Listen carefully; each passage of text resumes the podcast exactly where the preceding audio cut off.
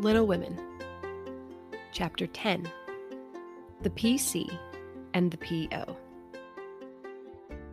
As spring came on, a new set of amusements became the fashion, and the lengthening days gave long afternoons for work and play of all sorts. The garden had to be put in order, and each sister had a quarter of the little plot to do with what she liked. Hannah used to say, I'd know who each of them gardens belonged to if I had my eyes closed. and so she might, for the girls' tastes differed as much as their characters. Meg's had roses and heliotrope, myrtle, and a little orange tree in it. Jo's bed was never alike two seasons, for she was always trying experiments. This year was to be a field of sunflowers, the seeds of which cheerful and aspiring plants were to feed Aunt Cockletop and her family of chicks. Beth had old fashioned, fragrant flowers in her garden sweet peas and mignonette, larkspur, pinks, pansies, and southernwood, with chickweed for the birds and catnip for the cats. Amy had a bower in hers, rather small and earwiggy, but very pretty to look at, with honeysuckle and morning glories hanging their colored horns and bells in graceful wreaths over it, tall white lilies, delicate ferns, and as many brilliant, picturesque plants as would consent to grow there. Gardening, walks, rows on the river, and flower hunts employed the fine days, and for rainy ones they had house diversions, some old, some new, all more or less original. One of these was the PC, for as secret societies were the fashion, it was thought proper to have one, and as all of the girls admired Dickens, they called themselves the Pickwick Club. With a few interruptions, they had kept this up for a year, and met every Saturday evening in the big garret, on which occasions the ceremonies were as follows. Three chairs were arranged in a row before a table on which was a lamp, also four white badges with a big PC in different colors on each, and the weekly newspaper called the Pickwick Portfolio, to which all contributed something, while Jo, who reveled in pens and ink, was the editor. At seven o'clock, the four members ascended to the clubroom, tied their badges round their heads, and took their seats with great solemnity. Meg, as the eldest, was Samuel Pickwick, Jo, being of a literary turn, Augustus Snodgrass, Beth, because she was round and rosy, Tracy Tupman, and Amy, who was always trying to do what she couldn't, was Nathaniel Winkle. Pickwick, the president, read the paper, which was filled with original tales, poetry, local news, funny advertisements, and hints in which they good naturedly reminded each other of their faults and shortcomings. On one occasion, Mr. Pickwick put on a pair of spectacles without any glass, rapped upon the table, hemmed, and, having stared hard at Mr. Snodgrass, who was tilting back in his chair till he arranged himself properly, began to read the following The Pickwick Portfolio, May 20th. Poet's Corner. Anniversary Ode. Again we meet to celebrate, with badge and solemn rite, our fifty second anniversary in Pickwick Hall tonight. We all are here in perfect health, none gone from our small band. Again we see each well known face and press each friendly hand. Our Pickwick, always at his post, with reverence we greet, as spectacles on nose he reads our well filled weekly sheet. Although he suffers from a cold, we joy to hear him speak, for words of wisdom from him fall in spite of croak or squeak. Old six foot Snodgrass looms on high with elephantine grace, and beams upon the company with brown and jovial face. Poetic fire lights up his eye, he struggles gainst his lot. Behold ambition on his brow, and on his nose a blot. Next, our peaceful Tupman comes, so rosy and so sweet, who chokes with laughter at the puns and tumbles off his seat.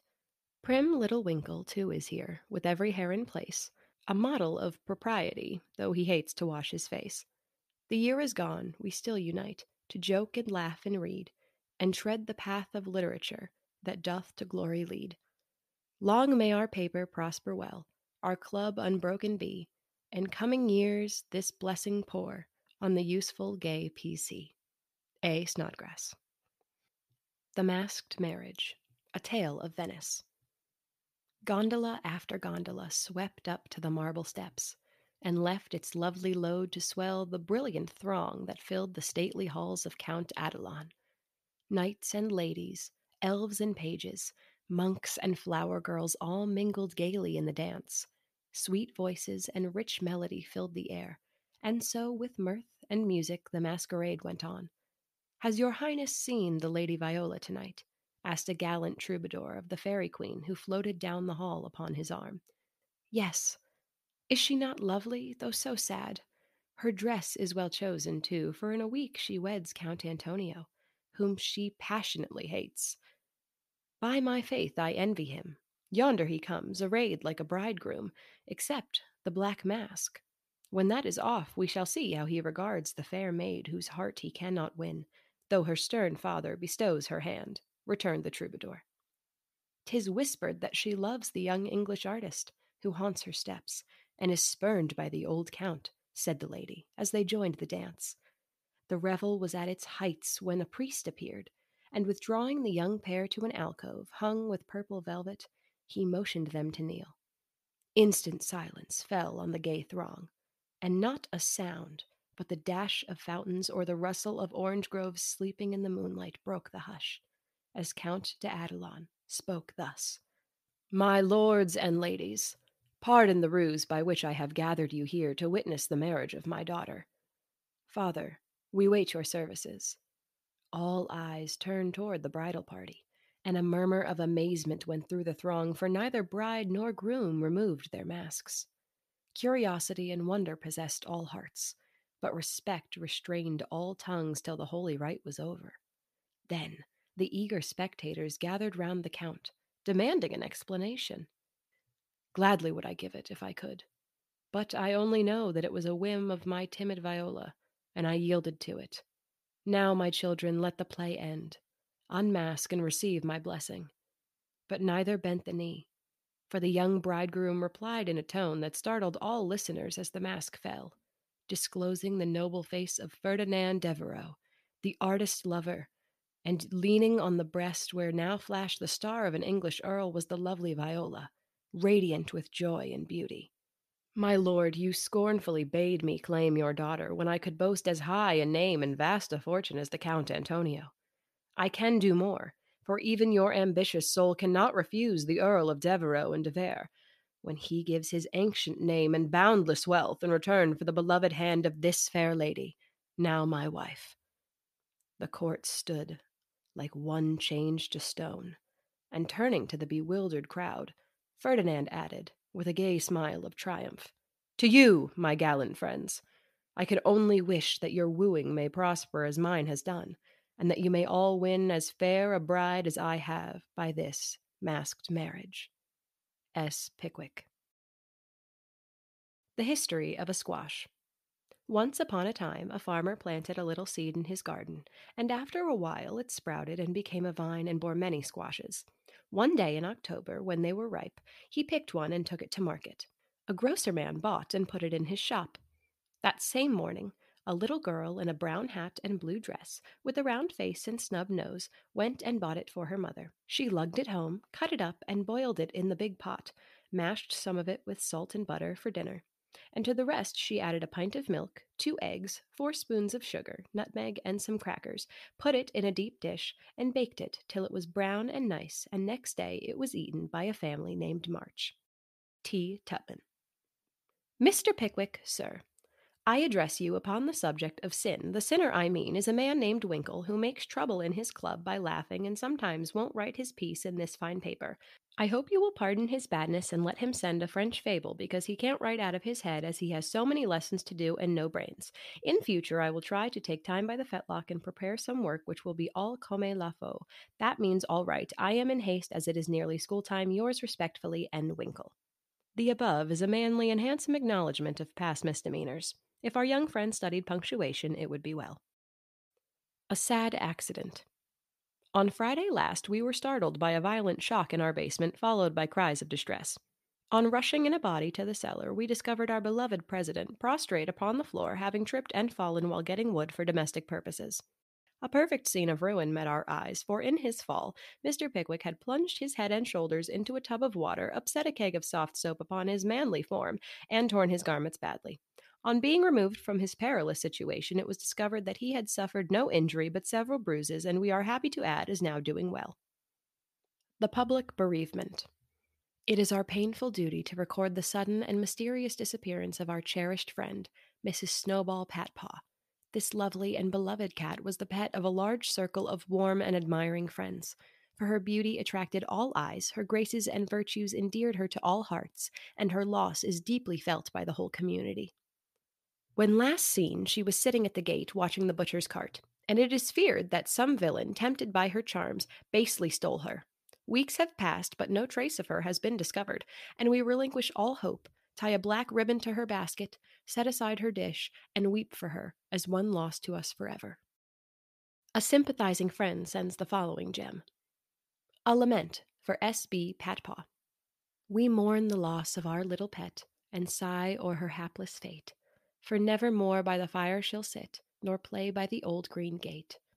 The little grave where her infant sleeps is neath the chestnut tree, but o'er her grave we may not weep, we know not where it be. Her empty bed, her idle ball, will never see her more. No gentle tap, no loving purr, is heard at the parlor door. Another cat comes after her mice, a cat with a dirty face, but she does not hunt as our darling did, nor play with her airy grace. Her stealthy paws tread the very hall where Snowball used to play, but she only spits at the dogs our pet so gallantly drove away. She is useful and mild and does her best, but she is not fair to see, and we cannot give her your place, dear, nor worship her as we worship thee. A.S. Advertisements. A weekly meeting will be held at Kitchen Place to teach young ladies how to cook. Hannah Brown will preside, and all are invited to attend. The Dustpan Society will meet on Wednesday next and parade in the upper story of the clubhouse. All members to appear in uniform and shoulder their brooms at 9 precisely. Mrs. Beth Bouncer will open her new assortment of dolls' millinery next week. The latest Paris fashions have arrived and orders are respectfully solicited. A new play will appear at the Barnville Theater in the course of a few weeks, which will surpass anything ever seen on the American stage. Constantine the Avenger is the name of this thrilling drama. Hints If SP didn't use as much soap on his hands, he wouldn't always be late at breakfast. AS is requested not to whistle in the street. TT, please don't forget Amy's napkins. NW must not fret because his dress has not nine tucks. Weekly report Meg, good. Jo, bad. Beth, very good. Amy, middling. As the president finished reading the paper, which I beg leave to assure my readers is a bona fide copy of one written by bona fide girls once upon a time, a round of applause followed, and then Mr. Snodgrass rose to make a proposition.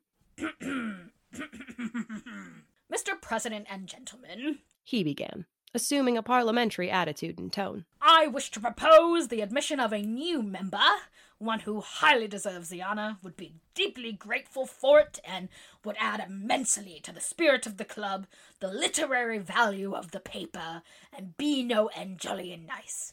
I propose Mr. Theodore Lawrence as an honorary member of the PC. Come now, do have him.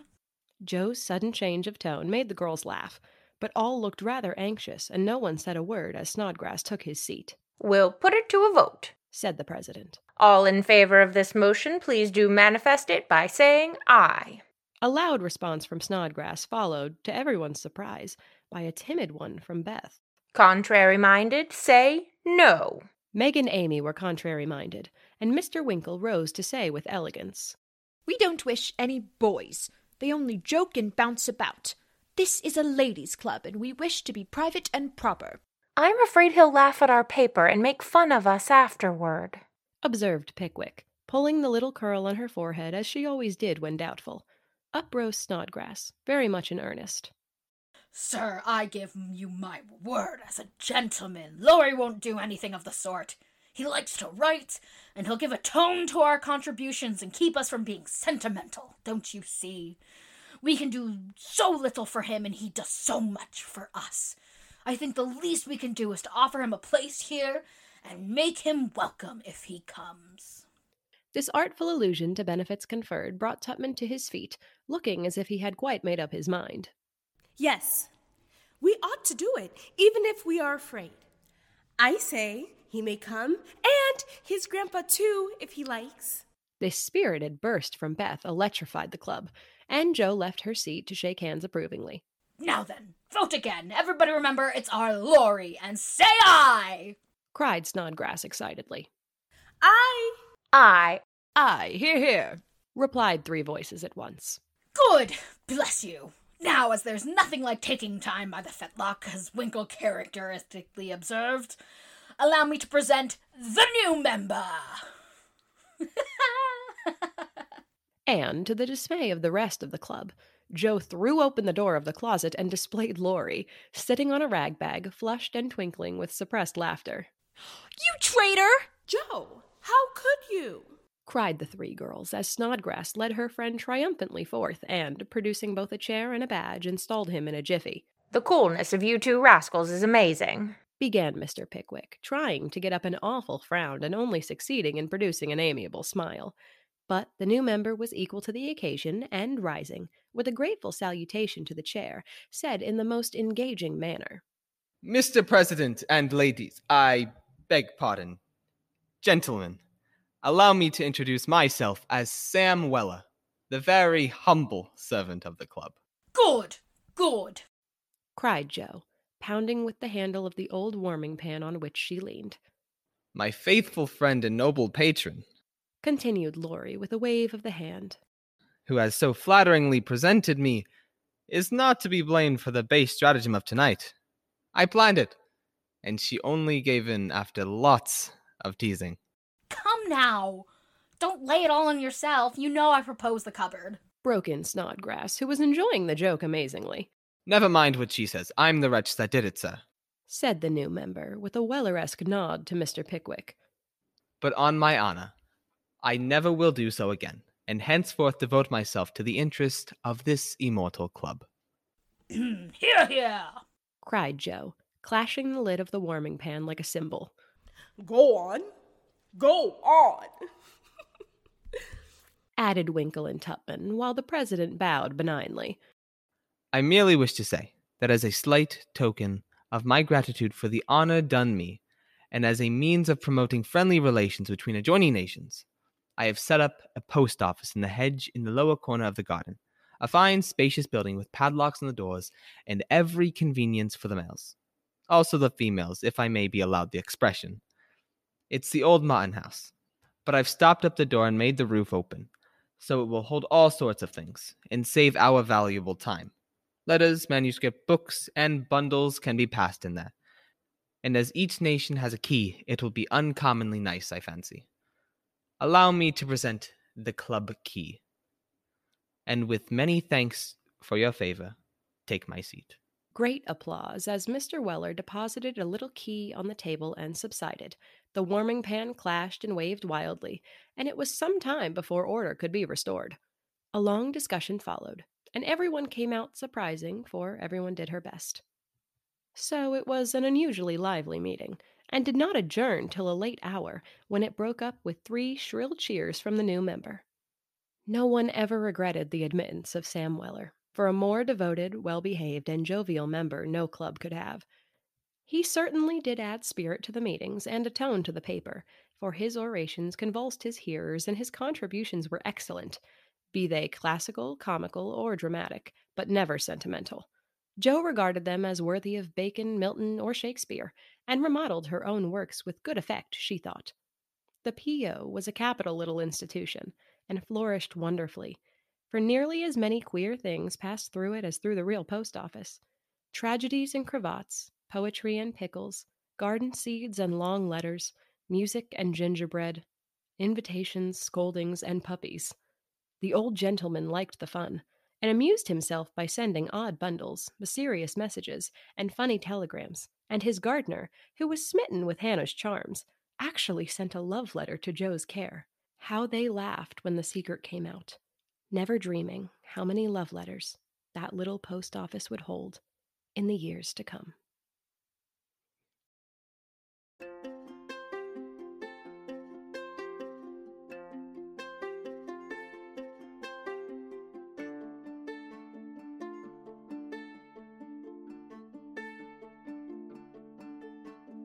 Was chapter 10 of Little Women.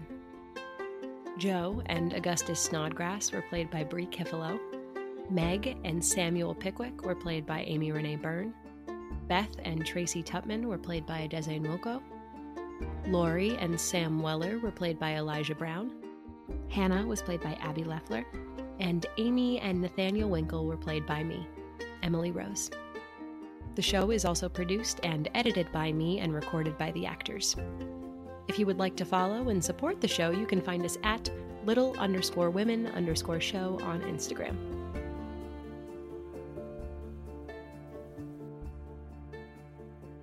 Hear, hear.